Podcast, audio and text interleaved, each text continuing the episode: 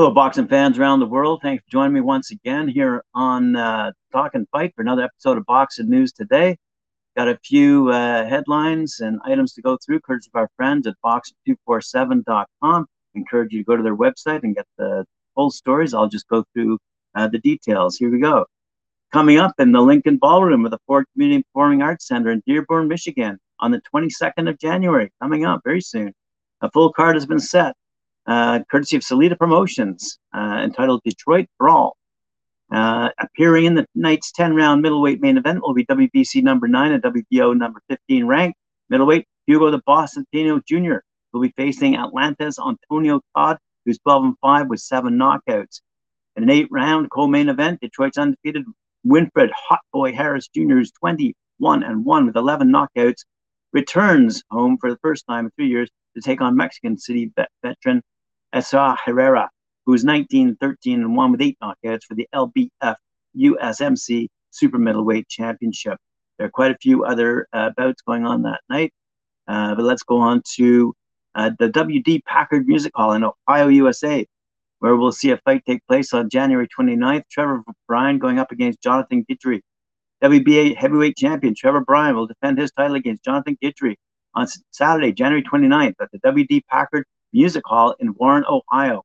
Don King Promotions will present a six championship fight, and uh, tickets are already on sale.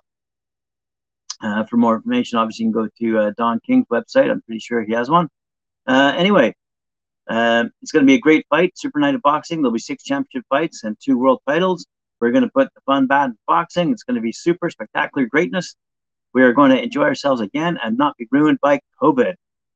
Uh, he says on Trevor Bryan versus Jonathan Guidry, he says it's going to be a great fight because you have two undefeated fighters coming together. It gives the fans an opportunity to get some relief momentarily from all the threats of COVID. All righty, on we go to Phoenix, Arizona, where we see Jamie Mitchell's going up against Carly Skelly. The WBA bantamweight champion American Jamie Mitchell will return to the ring on February 5th to face British Carly Skelly at the Footprint Center in Phoenix, Arizona. The 36 year old fighter was one of the revelations of the year when she defeated Shannon Courtney last October 9th in Liverpool. Now she'll have the advantage of returning to her country as champion, which is a great motivation and a reward for her efforts. Mitchell is a tough fighter who's been able to climb the ladder quickly despite having started her professional career a little late. Californian now has a challenge of remaining champion, and it's her most important goal right now. Skelly comes with a great desire to surprise despite her short experience. The Southpaw has just five fights under her belt but has already been regional champion of other organizations, in addition to having fought for a Commonwealth title and drawing in that bout. She'll be coming out of the UK for the first time, so the challenge becomes even more complicated for her, but she knows she must overcome it if she wants to be world champion. Mitchell has a record of seven wins, no losses, two draws, and four knockouts, while Skelly has a record of four wins and one draw. Elsewhere, taking place at the Caribe Royal Resort in Orlando, Florida, February 18th, ShoBox presents The New Generation for the second time in two months on Friday, February 18th, for an exciting triple header featuring six prospects with a combined record of 74, 2, and 2. Woo! Five new to the de- developmental series, by the way.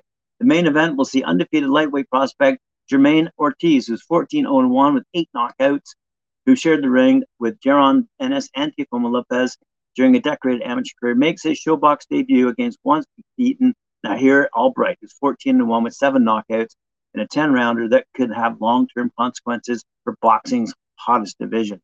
Albright is a aspiring R&B singer who belted out a, tune during a post-fight interview following his last win. The co-feature matches ShoBox returnee Joe George, who's 11 0 with seven knockouts, facing Sean Hemphill, who's 14 0 with eight knockouts in an eight-round super middleweight bout the unbeaten's. The telecast opens with Philadelphia's own undefeated welterweight prospect Paul Kroll, who's 9 0 with six knockouts, squaring off against perennial spoiler Marquis Taylor, who's 12 1 1 with one knockout in an eight round battle between ShoBox newcomers. Good stuff, good stuff. Elsewhere across the pond, taking place at the OVO Hydro uh, Arena over in Glasgow, Scotland, the Scottish Heavyweight Championship was last contested in 1951.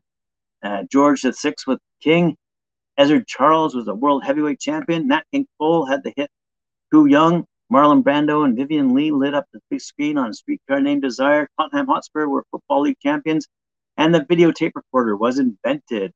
Now, 71 years later, the vacant tag will be removed from the title when Glasgow Giants Nick the Glasgow Warrior Campbell, who's 4 0 with four knockouts, and Jay the Ghost McFarlane, who's 12 5 0 with five knockouts, collide for the Caledonian mantle on the undercard of the massive unified world super light heavyweight, sorry, lightweight title clash between Josh Taylor and Jack Catterall, which takes place on Saturday, the 26th of February, and that's being promoted by Boxxer and Top Rank, and also being uh, shown on Sky Sports.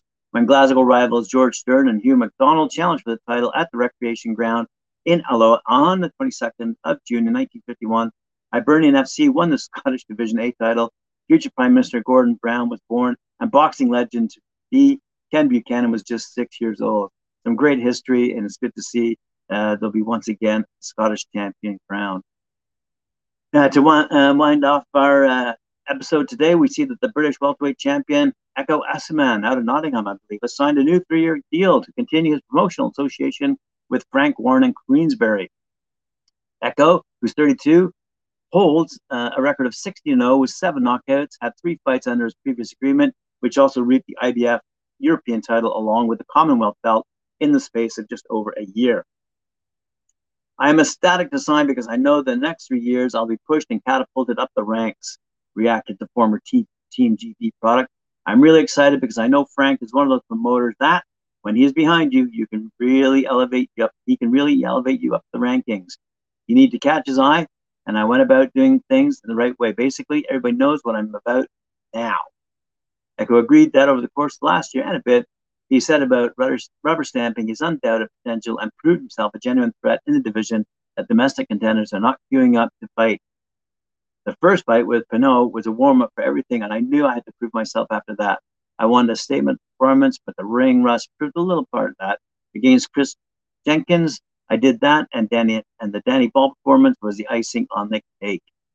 So congratulations to him on his signing, and thank you for joining me once again on Talk and Fight for another episode of Boxing News Today. Remember to like, share, subscribe, and hit that notification bell, and we'll see you later on at 4 p.m. for Knuckle Up with Mike War at 4.